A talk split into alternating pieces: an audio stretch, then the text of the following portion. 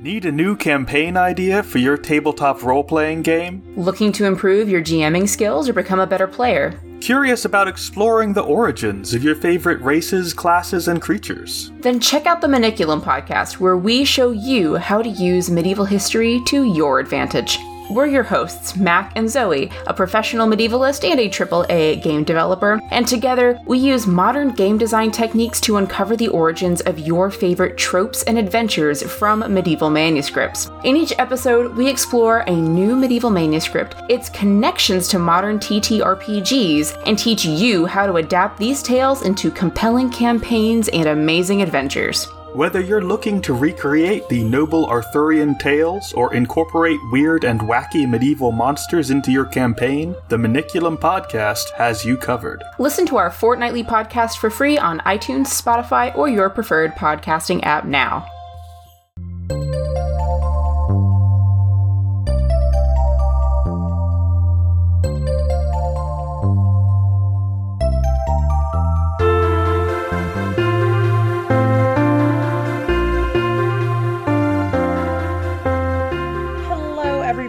Welcome back to another episode of Unwise Girls. I'm your host, Jacqueline, And I'm your other host, Jane. and we're your favorite podcast, all about the books of Rick Riordan. Today, we're continuing The Blood of Olympus. How are you doing today, Jane? Uh, I'm I'm doing okay. We're we're reaching levels of scuffed setup previously thought impossible. Uh-huh. I'm I'm currently sitting in the living room because if I recorded in my bedroom, I would wake up my baby sister. Oh, Uh, what- so- oh no. So I'm on the couch. Uh, I've got my microphone stacked on top of a cushion, a Dungeons and Dragons starter set, uh, and a box of uh, baby books. Oh my god. So this I- is this that- is great. Well, I'm, of course, much different. I, uh, I, I'm existing in sort of a world of infinite time. I, uh, I'm, Uh-huh. I'm currently not not currently. I am uh in inside of a a basement far away from home without my microphone. no, no. It's okay. It's okay. They they give me food and stuff down here. They feed they feed you in the basement. Yeah, it's fine. People are always asking, "How did you get in the basement? Why are you okay down there?" They're never asking, "Are you having a good time in the basement? Does it does it satisfy you personally?" Have you read uh, chapters of the Blood of Olympus in the basement? Yes, I have. This is actually uh, you are in you're in the uh, the basement underneath the Acropolis in Athens right now. You went there for research. I'm I'm there. I'm seeing the whole conflict play out. It's pretty scary. There's a snake guy. You want to tell us about the snake guy, Jane? I, I will I will tell you about the snake guy. However, first I'm going to move all of this stuff at great personal risk, I guess, uh, and close the door because I just realized it's open and the fucking washing machine is going in the kitchen. Oh God. There, as my grandfather likes to say, the pile could be worse. That's a little pun there, I imagine. It's a, it's a little pun on the fact that he has piles. Also, no legs now. Oh. Well, good for him. Uh, speaking of uh, uh, bloodshed and losing limbs and stuff, uh, uh-huh. I'll do the summaries. Let's do it. Uh, chapter 41 Piper. The Argo finally arrives in Athens and is greeted at the docks by the Snake King Kekrops, the original king of the city before Athena started favouring humans. He offers to guide the three demigods underground to the Acropolis, past the battery of onagers that are lying in wait for them, so they can disable them, get the Argo into the temple, and stop Gaia from awakening. Piper senses that he's lying and remembers her grandfather telling her she would one day learn the Cherokee Song of the Snakes. She is able to musically charm speak Kekrops into admitting that he's actually planning to stab them all in the back, as revenge for the gods abandoning the snake people, but is able to mind control him into actually doing the thing he said he would, which is guiding her, Annabeth, and Percy to the Acropolis through Athens' sewers. Chapter 42 Piper. As the trio make their way through the sewer, Gaia begins to reawaken, shaking the earth and whispering to them. The kids pause before they go in to have a little feelings jamboree about their families and how they regret not spending more time with them. Percy and Annabeth do a big kiss to show that the ancient rivalry between Athena and Poseidon is bogus, and then they head into the Acropolis. They don mist disguises so they can run around and disable the onagers without being caught, and while they succeed at the former, they fail at the latter, and Piper can only watch in horror as Annabeth and Percy are hoisted up by the giants Enceladus and Periboea, a male and female demigod, the blood of Olympus that runs through their veins ready to be spilled. Chapter 43 Piper. Piper does a borderline suicidal charge into the crowd of giants, trying to free Percy and Annabeth before the ritual can be completed. She is somehow not immediately killed, and while Annabeth gets a big cut, Percy is okay, and the three fight for as long as possible, holding out until the Argo shows up to save the day. Chapter 44 Piper. Show up it does, and all seven of the demigods leap into battle. Everyone punches for a bit, but without the help of the gods, it's hopeless. The kids are backed into a corner, and the Argo too is heavily damaged, sinking out of the air almost in parallel to the stray drop of blood from Percy's bloodied nose, which hits the ground, mixes with Annabeth's blood, and finally truly awakens Gaia. You can see why I said that these took me uh, less time than I thought they would. uh, what did you think of these chapters, Jacqueline? You can't do it twice, Rick Riordan. You you get one time. You can't. I, you you can you did the hero of Olympus drop with Reyna. You you and you did the blood of Olympus thing with Jason earlier, but now people are just fucking saying the blood of Olympus again. Uh, it's the title of the book. They got to talk about it. I, I I guess for me, the title of a book, like, I, I guess this is a nonsense statement, but it feels like it's too impactful to like be said more than once when it's dropped in this kind of way, where it's like supposed to be a big hit. Yeah. Uh, no, I get what you mean. like I, I mean, I guess there's like you know the the Hunger Games. You hear the the word the Hunger Games is gonna be on the page, fucking every other page, but like I don't know. It, it it's like you remember the last time we said the blood of Olympus. This time it's gonna you're gonna remember even more that that's the title of this book. And you're gonna be, go wow even even more than you did before. Yeah, I don't know. I a, a title drop is always something that you kind of have to do at a moment where it's really impactful to kind of like o- overcome like the inherent cheesiness of it. Yeah, I kind of I this is completely unrelated. I kind of like the uh, the way that it's kind of done in like the Discworld books by Terry Pratchett, where it's like um often the title of the book will just be like a an almost like offhand comment that someone says. And so it kind of like it, it hits way more than like something like the blood of Olympus. Something like like guards guards is one of my favorite Discworld books, and that's just like something that someone yells in the back half of that book. I don't know. no, definitely because that provides more like thematic resonance, or like Mhm. like that makes you reconsider a line that otherwise wouldn't have had a lot of impact necessarily. Yeah, like what is this saying about the overall like what is this saying about the book and its messaging? I i i, I like that too. Um but yeah for something like the blood of olympus it gets a bit silly. Uh, especially because the first use of it we were like oh it's more of a metaphorical thing. Like J- jason jason is going to be the blood of olympus. Like that's his goal. And now it's like actually it's just what, we, what you thought it was before. It's it's their blood. It's their no, literal it's just blood dripping it's just down. the thing for the prophecy. uh-huh. Which was fine. You know, it's okay. it's not that big a deal. I just wanted to start off by by slapping Rick Riordan on the head for it a little bit. Do you reckon the end of this will be like, and now next week we'll ha- we'll continue with the Trials of Apollo. We'll get the title drop in before we even move on to the next book series. It's possible, honestly. He comes down and he's like, "His time for my trials." Oh God. So, what what did you think? Uh, I kind of feel about these the same way I did about the Reyna chapters from last week, where I'm like, I I like these okay. They also feel kind of underwhelming. Yeah. I just, I don't know. I again, the reason the summaries were so easy cause, because so much of these chapters are just kind of they punch for a bit. That's kind of a big problem with them, yeah. It feels like this feels like the obligatory. We have to have a big action set piece with all seven heroes because people want that. Uh, and then you know after this happens, we'll get to actually resolving the conflicts. Yeah. And especially with like so many of the page so much of this was like just so short. Uh so many of the conflicts were just like I don't know, like rushed past a little bit. Like he, Piper is just sort of like she's flailing around and just killing killing people left and right. She's Mhm. become the world's biggest badass, which is fine, you know, that she's been training off screen with Hazel the whole time. She's fucking solid Snake. She literally she's literally doing a video game stealth section when they're taking out the onagers, where she's like creeping around and picking off isolated enemies to like thin the herd before like going into the proper fight later. It truly is just a PS2 game in my head. One day we got to play that Lightning Thief DS game. oh god, one day, but not to Mar- Mercy already made a bespoke Unwise Girls video game. That's true. Uh, it's we could we should just play that. hey, speaking of title drops and Unwise Girls, we got we got we got it again. We got the drop. We got um Percy calling Annabeth Wise Girl. We did, yes. Oh my god. It was in a pretty sweet Percy moment too. He It was, was. he he was, you know, giving her that final reassuring kiss. Not not final. He was like, This will not be our final kiss, he says.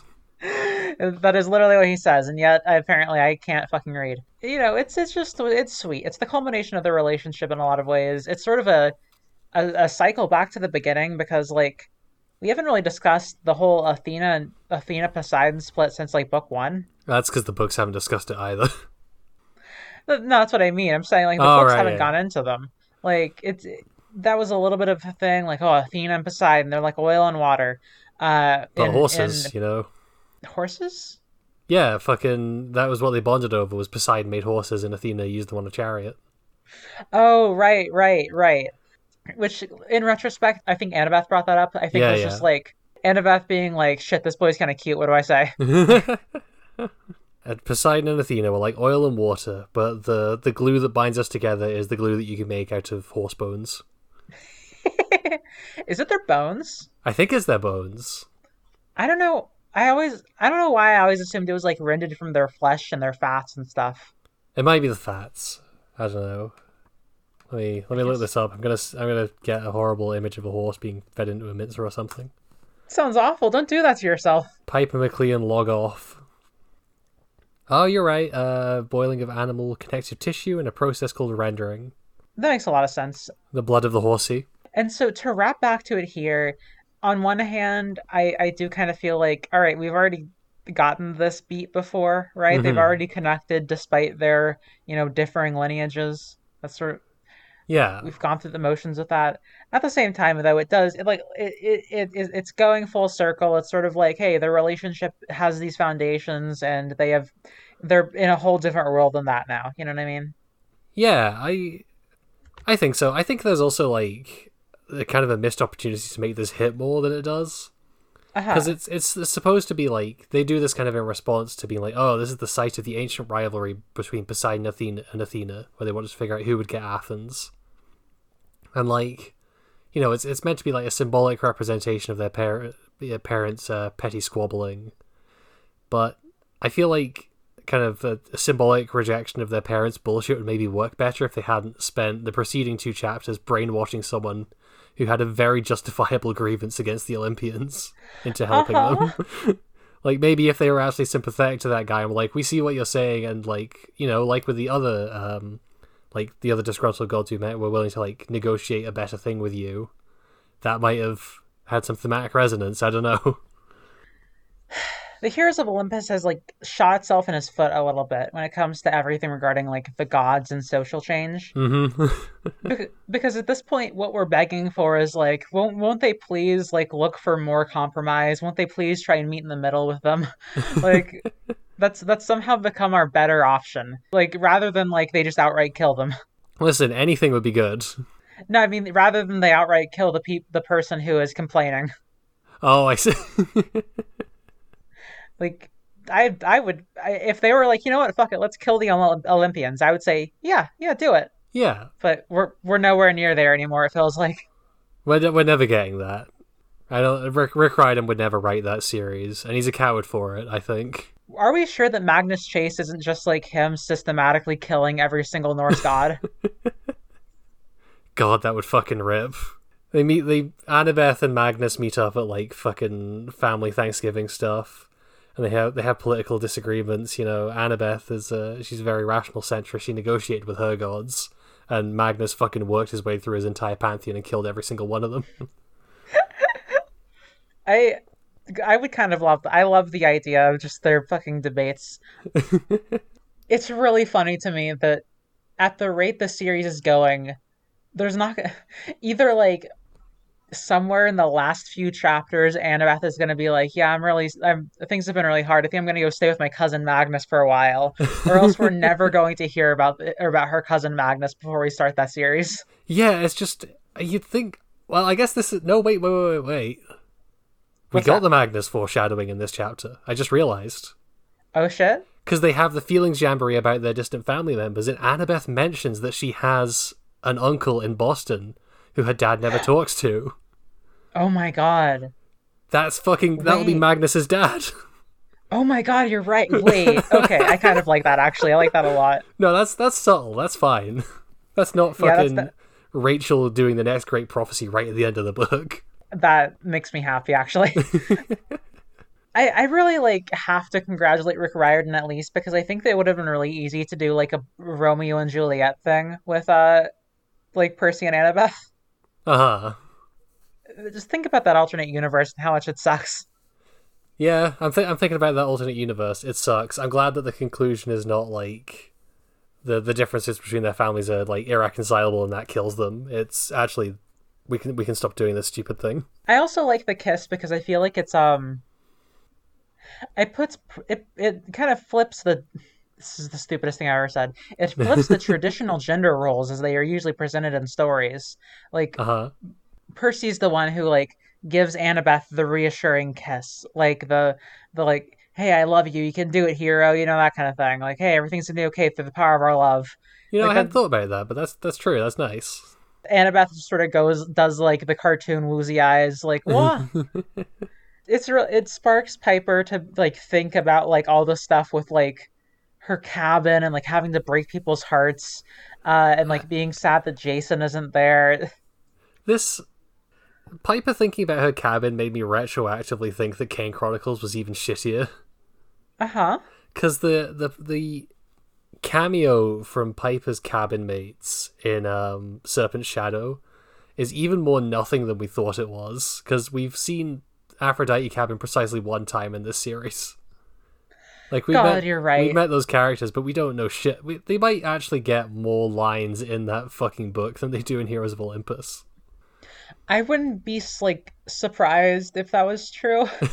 and I'm thinking about it like I guess it's possible they show up in the battle at Camp Half Blood, maybe. I guess so. I think I, I, it's something that we've kind of come back to a few times in this series where, like, we've complained about not getting more time at Camp Jupiter, and, like, to a lesser extent, that also applies to Camp Half Blood. I think, like, there needs to be less time spent pissing around on quests in this series. Yeah, which is, you know, hard for the fucking road trip series, I guess. Yeah. But, you know, for isn't it true that for a road trip to be effective, you also have to have a strong sense of home?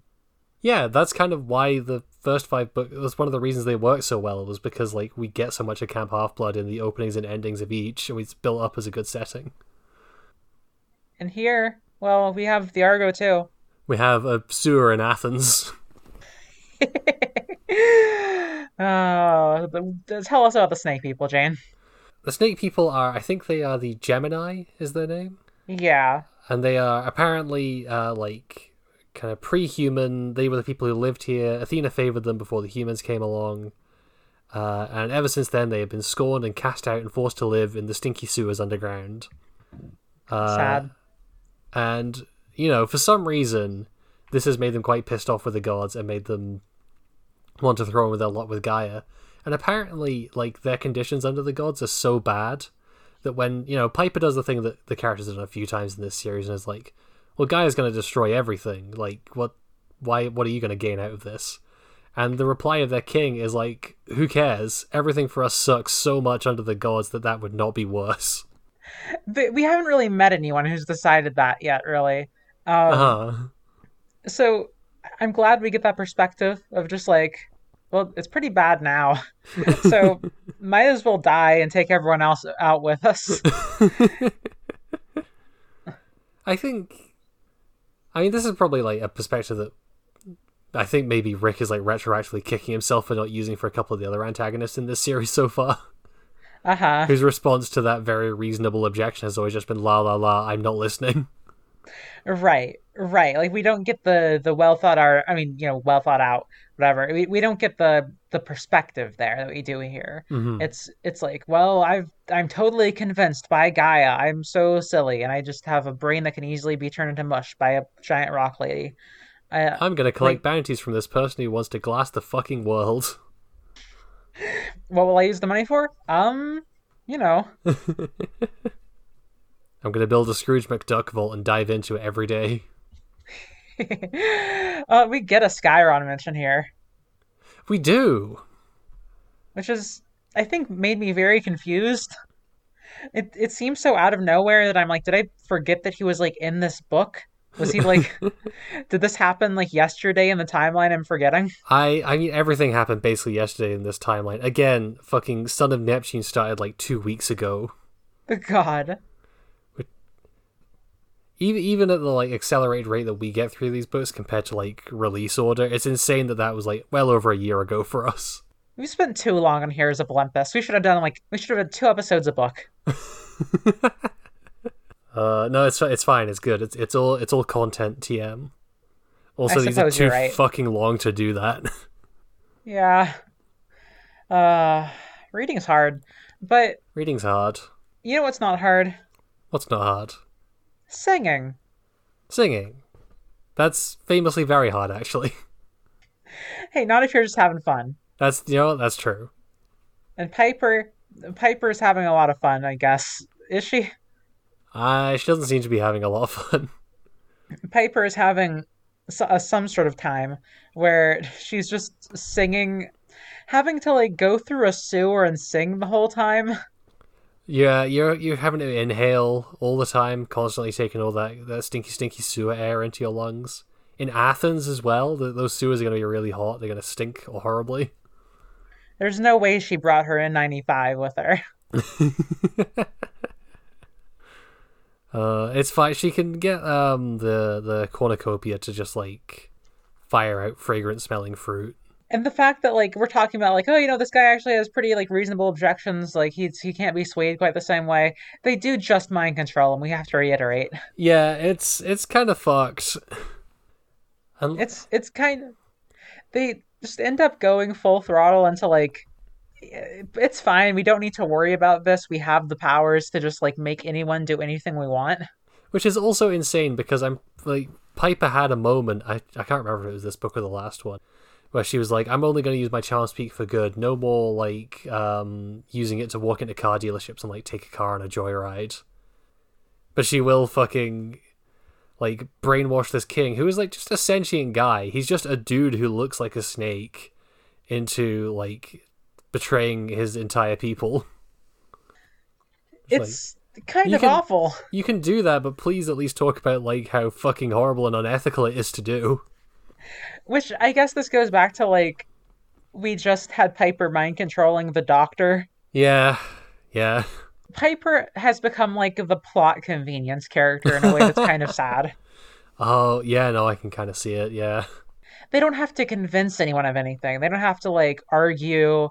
Uh, It, it was interesting because they almost did. Like it almost felt like they were just having a genuine like disagreement and like conversation and like challenging each other with rhetoric and like I- swaying. Huh. I cheered so much when that chapter opened and a bunch of fucking snake people monsters come down, and then one of them comes up and says, I'd like to parlay, I brought some cake so we can negotiate. I am always cheering when this happens in Rick Riordan books, and it never fucking goes that way. No, like the this isn't how it went with um Prometheus either. Huh? Yep. that's we don't need a big I guess it's for the humor of it almost. Like we're supposed to think it's super funny that Piper's singing these silly songs and making the snakes dance. If I had a nickel for every time uh, in the finale of a Rick Riordan series, a character shows up to kind of parlay and have uh, like a negotiation about the thing, and it ends up not really mattering and just coming down to a big punch up, I'd have two nickels. Well, that's not a lot, Jane, but it is weird that's happened twice. Uh huh. Also, this guy isn't as cool as Prometheus, so what's the point? God, yeah. He you'd think the ancient king of Greece would have a lot more gravitas. Than just Snake Man. Snake Man with with a, an orange flavored cake, which does sound pretty good actually. It does. I did like that bit. I guess he was kind of biting the style of those like undersea people. Leo Leo just takes a slice of the cake and eats it without checking to see if it's poisoned or anything. I do think it would have been really funny if this is what they needed the physician's cure for. And it turns out the demigod who'll die is just Leo fucking poisoning himself by accident. be really funny. but then they they don't have enough of it in time, and Jason also eats it. Rest in peace. Rip. Hey, how do you feel about how the blood got to the ground? I I want to say I think that Percy like getting clocked in the nose and not realizing that his no- that it was like dripping down his chin was actually pretty good. I like that. like out of out of the action like this is one of the bits of the action scene that I did really like was just him sort of uh th- this slow dread that like oh they've both been cut at this point and we're just like Mm. continuing it while waiting to see what happens. I don't know. It's it's a it's a good way to just like mix the dread of that happening with like the attrition that the demigods are suffering because they're just getting the shit kicked out of them by these giants. Yeah. Speaking of the family stuff, Percy reminds us in his little spiel that he hasn't seen his mom at all since Son of Neptune. Fuck Hera. Like I don't, I don't I don't care what her justifications were for doing all of this. Absolutely fuck her. Yeah, she's the wor- she is the villain of the Heroes of Olympus. Then again, I guess I guess Percy would bitch about that and Jason would just fucking like give him the death stare. Uh-huh. like, oh, you ha- you haven't seen your mum in like six months. Wow, that must really suck for you. Um oh yeah, I feel really bad. I just haven't seen my mom lately. I feel like I'm going crazy. And J- Jason's like going crazy. Moms, damn. That's just like my mania mom who deserved to die. That's r oh, Jesus fucking Christ! This book. I I still am enjoying it. I'm still I thought these were pretty good chapters. I hmm I'm kind of surprised. I'm not surprised, but I'm also surprised that Gaia is waking up, I guess. I'm not surprised because I know that she has to because they have started thinking into the text about plans for if she does wake up, Yeah. uh, which means they'll have to execute on the plans. Mhm. But at the same time, it feels like the ultimate goal of like we have to prevent this from happening was so fruitless the whole time. Yeah, and in fact, they kind of just seem to accept that it wasn't gonna work. Like they they they've kind of hung a lamp on it multiple times in this book. That like um, you know, uh, they need the blood of a male and female demigod to do this. Why don't we just not go? And every time they're just like, well, prophecy says we have to. So I guess we are we are gonna go, and Gaia is gonna wake up. So fuck it. And again, we return to the fates are the fucking problem here. If we don't do it, we're just gonna create a doom timeline. God, literally, yeah. You can't do it because you do do it canonically, so you have to do it. Unless you don't want to do it, in which case that's fine, but you'll fall out of canonical relevance. Speaking of uh, Homestuck references, uh, I like I like I like the reveal that Piper is apparently a Void player. Uh huh. Where fucking the I can't remember which giant it is. The Prophecy giant is like, aha, we predicted that Percy and Annabeth would be here. That these two would fucking come through the sewers to attack us, and just for some reason, Piper is just not in the prophecy. She's just like not visible to that. I guess. It makes me wonder if, like, instead of running prophecies, the giants are doing, like, statistics machines or something. like, they're just, like, crunching the numbers to see who's most likely to come. They've knocked over the Oracle at Delphi, and they've just replaced it with a big quantum computer. Uh huh. That's because there's something there with, like, the, the contrast between. I mean, that's not really what's happening here, but, like, the contrast between magic and mysticism and, like, Hmm. the need to destroy that, but it's not, that's also nothing. I this I mean this whole chapter is also very le- leaning very heavily onto like like I don't know like dangerous mysticism as an idea as as opposed to like the the good and like normal magic that the Greek gods use like cool magic swords and shiny glowy things. You know this this chapter the giants are all about like they're standing in circles, they're chanting, they're doing blood sacrifices, all that kind of thing. Which is kind of kind of funny given that worship of the Greek gods involved a lot of blood sacrifices. Yeah, it, it really is playing just into all the like, isn't this what scary pagans do? Look at all these these big dreadlock people doing all the scary blood magic in this temple. God. Rick Riordan, not necessarily uh, the smartest cookie in the book when it comes to knowing how not to be a little bit racist at all times.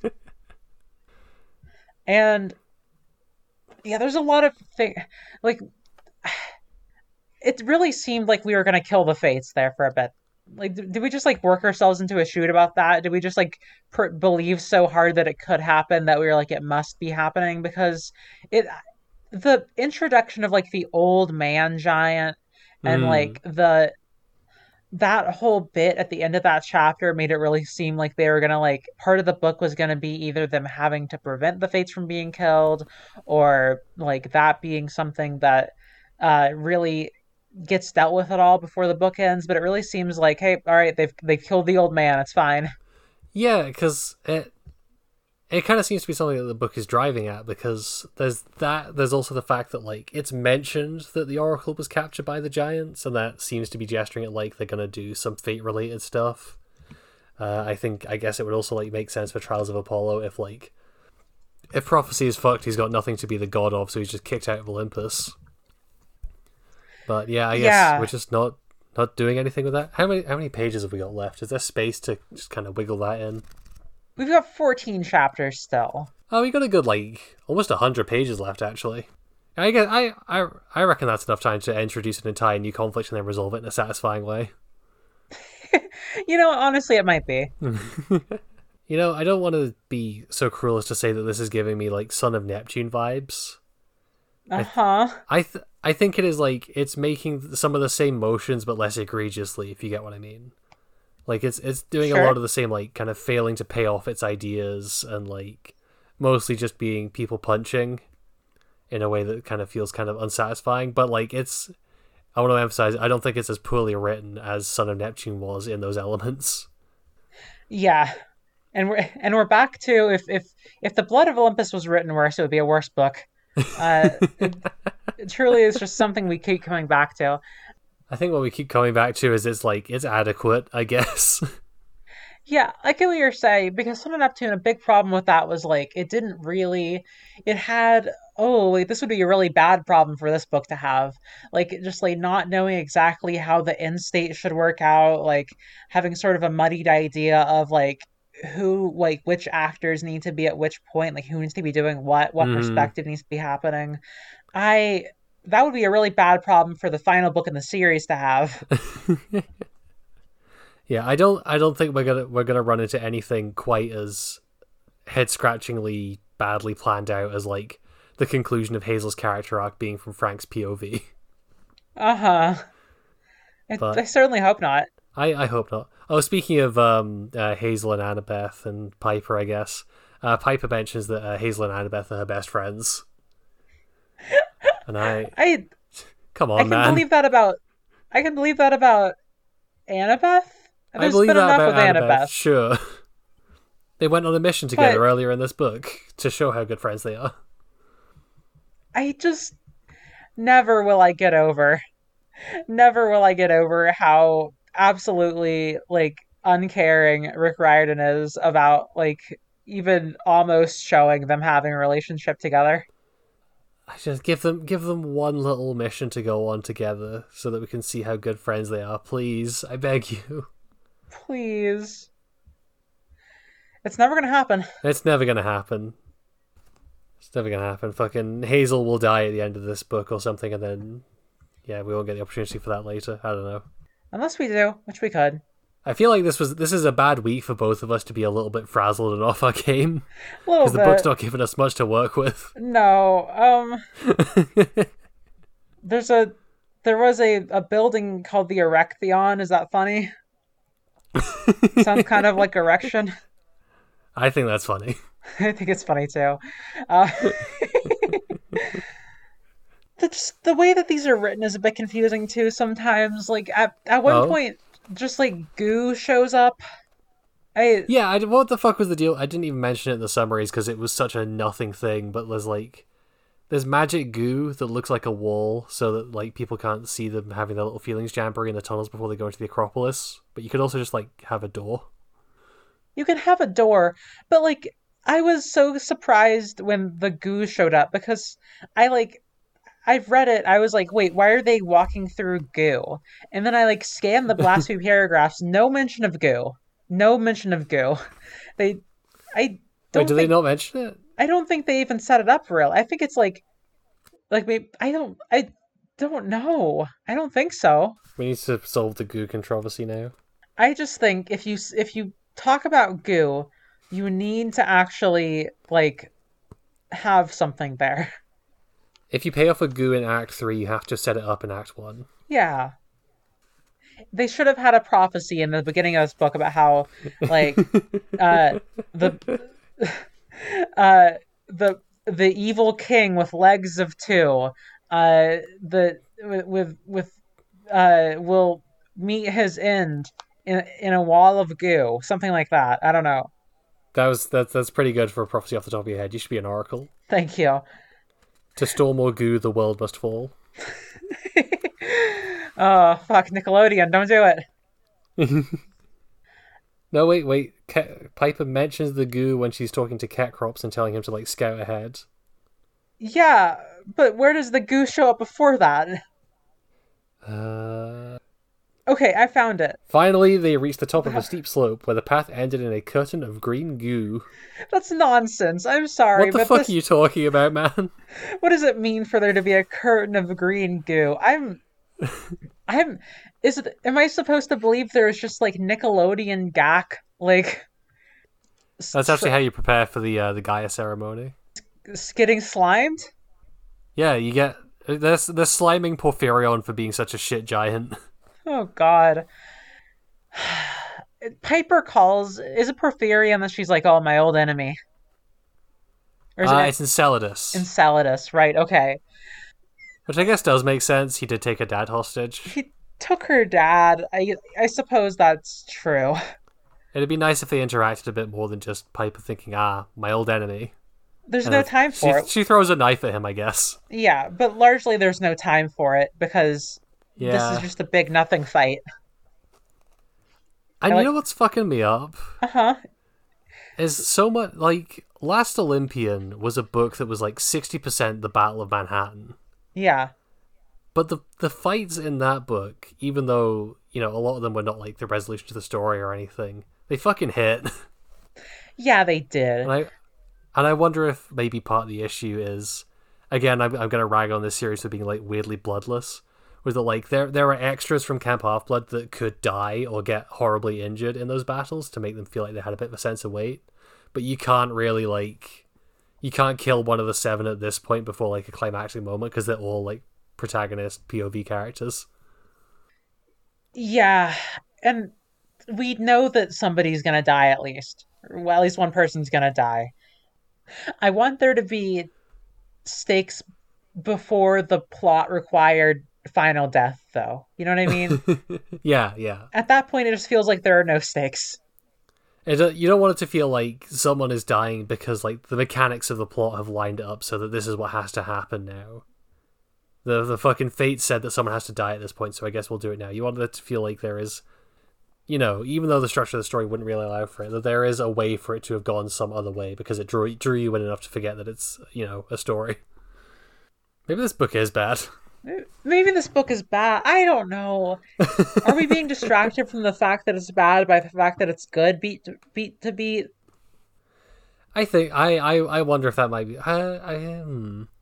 Maybe it's a lost hero situation more than a Son of Neptune one because we we liked the the week to week reading of Lost Hero, but the overall like plot was kind of incomprehensible and we lost track of it a lot.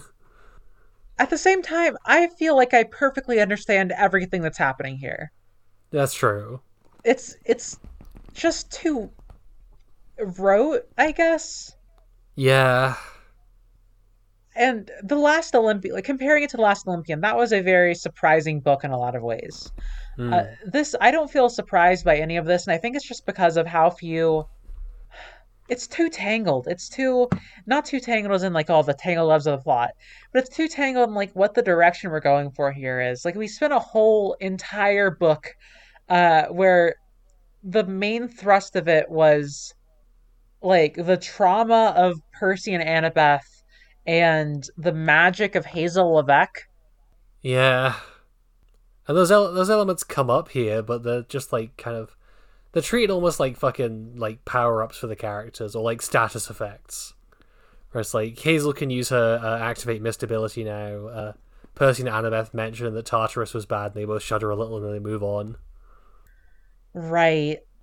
And and yet still they they're the ones who are going into the final battle. We don't get like, you know, Percy and Annabeth have have already ventured through a land with a bunch of giants. We need to send someone else, right? Uh, Mm. Like we, we need someone else to take their licks, as it were. Uh, or we, we don't even get the other side of the thing. We don't get like, well, we've already done it. We can do it again. Uh, like that's that's not what's brought up here. It's it's kind of sidestepped in that way. And with Wait, like I I was I speaking of like Percy and Annabeth being utilized weirdly. It's two things have just occurred to me. One, if they're worried about like oh a male and female demigod showing up and uh, getting getting bled all over the ground, just fucking send three guys or three girls. What is wrong with you? yeah, Because And the I- justification that is laid out is that ah well, Percy and Annabeth uh, are the children of Poseidon uh, and Athena, uh, and because Poseidon and Athena both have like temples on the ground that like mask their scent. it doesn't. But a a they send Piper along with nothing to mask her scent. B they're the only two who get caught. Piper is the one who's not detected. So what the fuck? That Why doesn't, is it it- even that doesn't brought- add up at all. Why is it even brought up? this is like a economy of information thing almost. Like we why do we need to know that it's We need we need to know because Percy and Annabeth need to be the ones who are like there, so it's like a couple, the the main couple of the series who are like the male and female demigod who get bled. But I think Rick like wrote that as a justification for it and then forgot about it in terms of like the actual practicalities that it would involve for like the rest of the plot. Right, right, exactly. I Yeah, I'm really feeling I think part of this is when we are not as prepared, when we are off balance, we tend to just go harder, but I am feeling really disappointed with this book right now. I'm I I think it's it's a combination of that and also like we've had a I think I think two lackluster weeks in a row. I yeah. we, we didn't like that. I don't remember what we were thought about the set of chapters before the Reyna ones. I don't actually even remember what those were at this point. No, I like I I like the Reyna ones well enough. I thought it, I thought they were pretty good, but they just really belied how many problems there were with Rick's like pacing uh, of Yeah. her story, and that's kind of what's happening here too.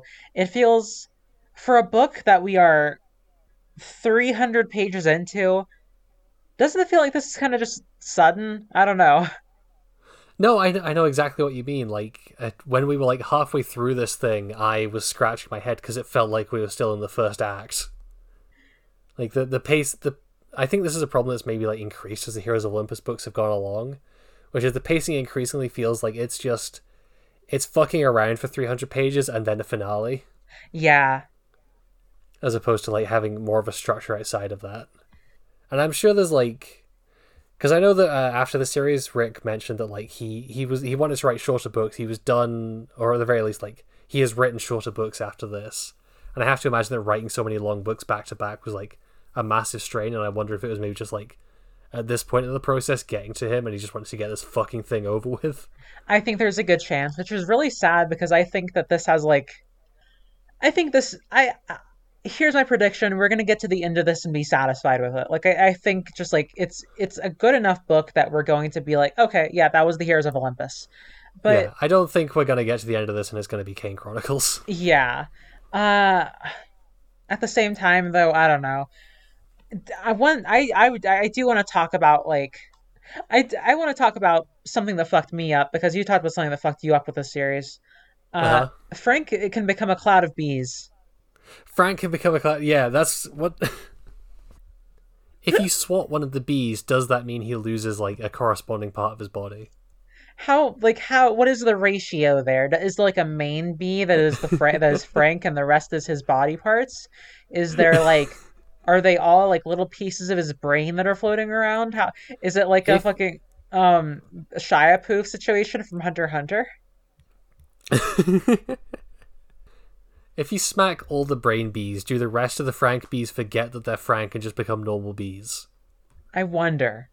Are these actually just normal bees and Frank can only turn into one bee but one very and Frank can summon zombie bees because of his of his bee praetor powers?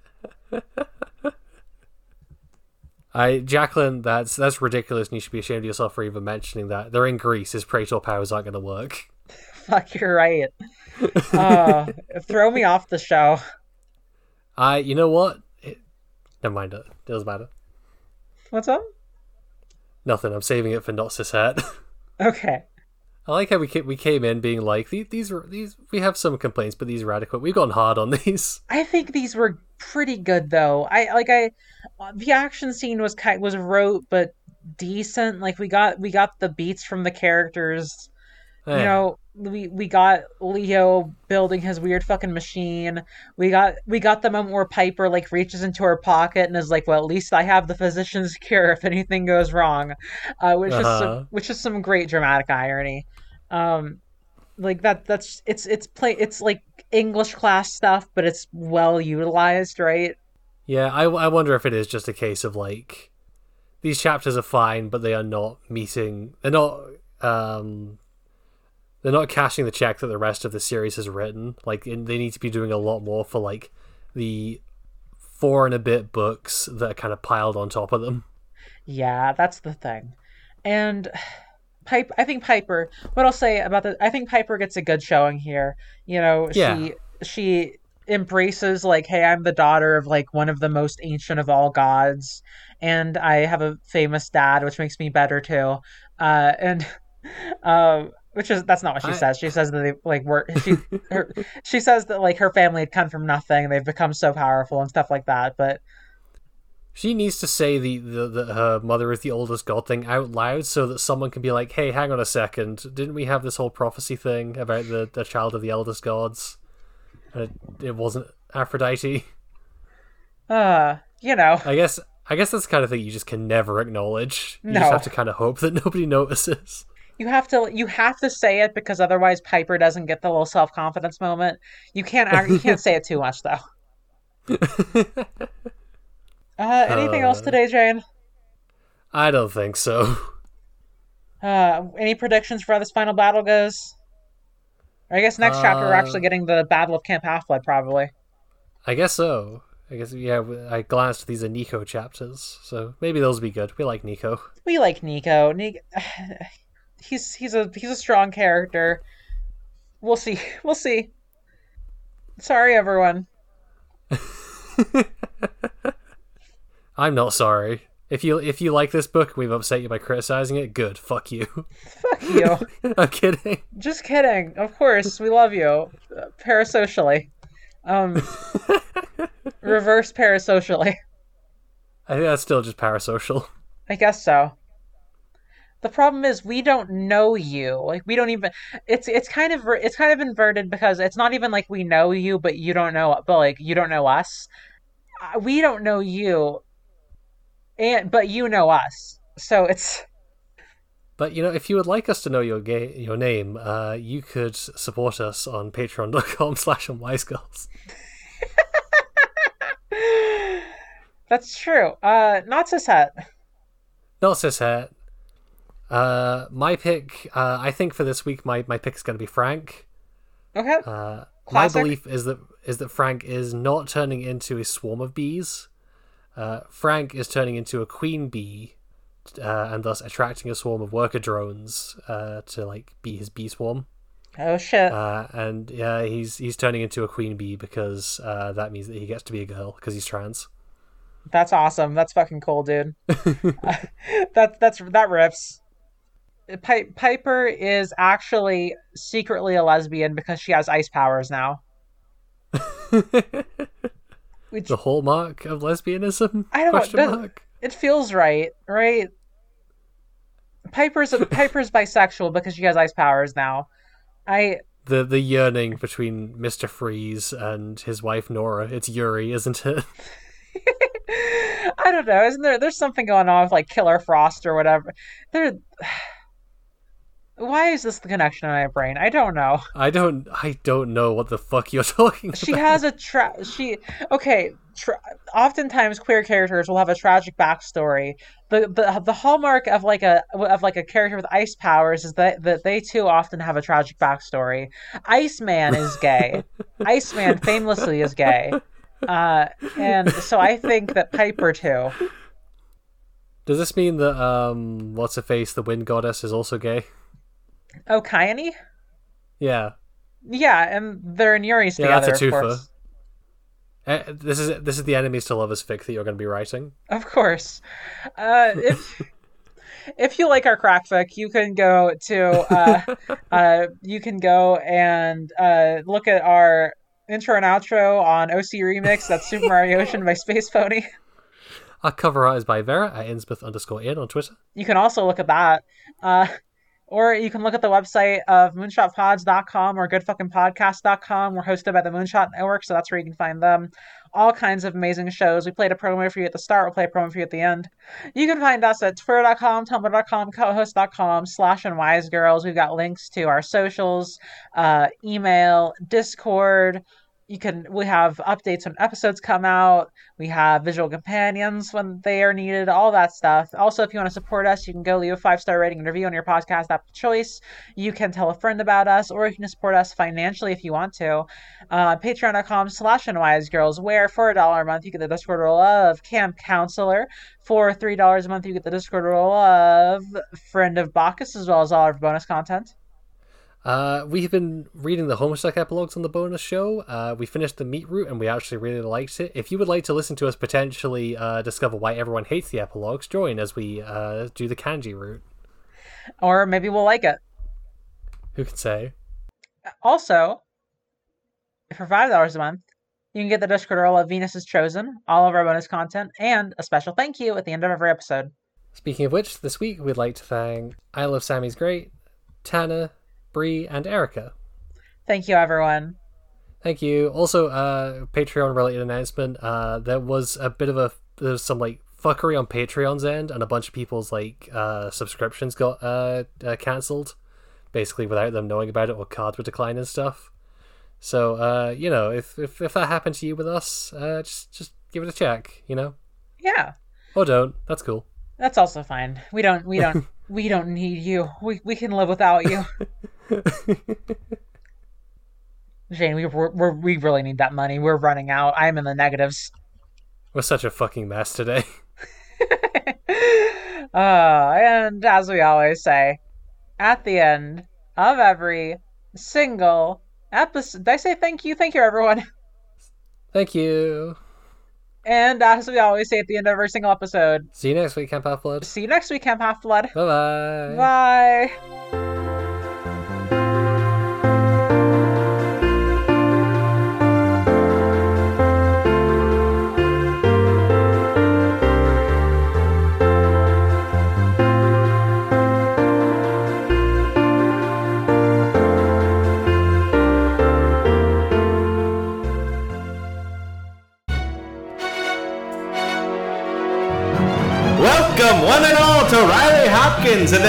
Amazing friends, the actual play podcast that steals. What does that mean? That means that we take stories from corporations and come back and tell our own fanfic inspired actual plays with them. We do things like a Star Wars podcast that takes place 300 years after The Last Jedi. What if any Zoids media was good? We tell stories in those spaces that are better than the ones that the corporations tell us because we're not fucking cowards. Please come join us at Riley Hopkins and their amazing friends to hear a plethora of wonderful stories every once in a while on the Moonshot Podcast Network. Riley Hopkins and their amazing friends. Hosted by me, Riley Hopkins.